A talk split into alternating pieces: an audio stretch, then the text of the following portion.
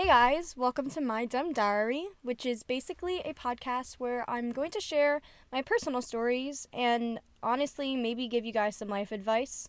I'll try to anyone who's listening, that is, to these 30 to 40 minute podcast episodes because I don't really know who would enjoy listening to my voice speak for that long. But you know, to each their own. Um, I honestly really wanted to start this podcast my junior year, but as everyone in their junior year of high school, we're kind of struggling a little bit because there's just so much workload compared to the other high school years of your life, I guess. And I was also balancing it online on top of that. So I just pushed this idea to the back of my brain, but I'm a senior now. So, you know, I was like, let me purchase this $30 mic off Amazon and finally start what I've been wanting to start since last year, maybe like a year and a half ago.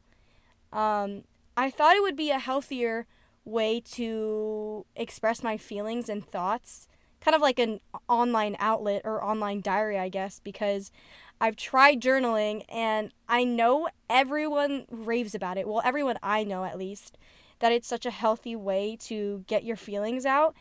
But at the end of a long day, I literally cannot be bothered to pick up a pen or pencil and and start writing about my day when it's just been so long. Like I'm just lazy like that. So I thought that it would be better to just talk to myself for a little bit and talk about what's going on in my life.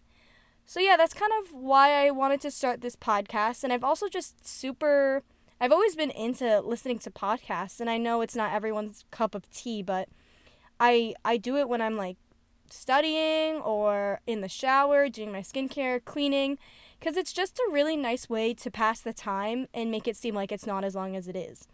And I've been recently into Emma Chamberlain's podcast and uh, Stephanie Soo's Rotten Mango. They're both on Spotify. Um, one of them, or Stephanie's, is about true crime, and then Emma's is just kind of similar to mine, where she shares her personal stories and stuff. So yeah, I've always been uh, a podcast fanatic myself, so that's also one of the reasons why I wanted to start this.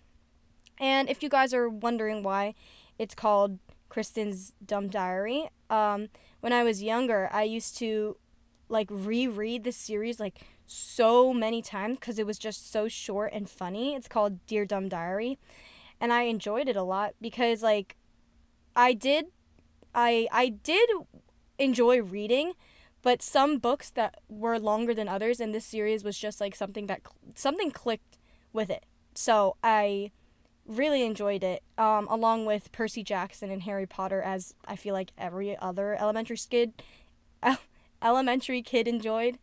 So yeah uh, welcome to my dumb diary and i'll see you guys in the first episode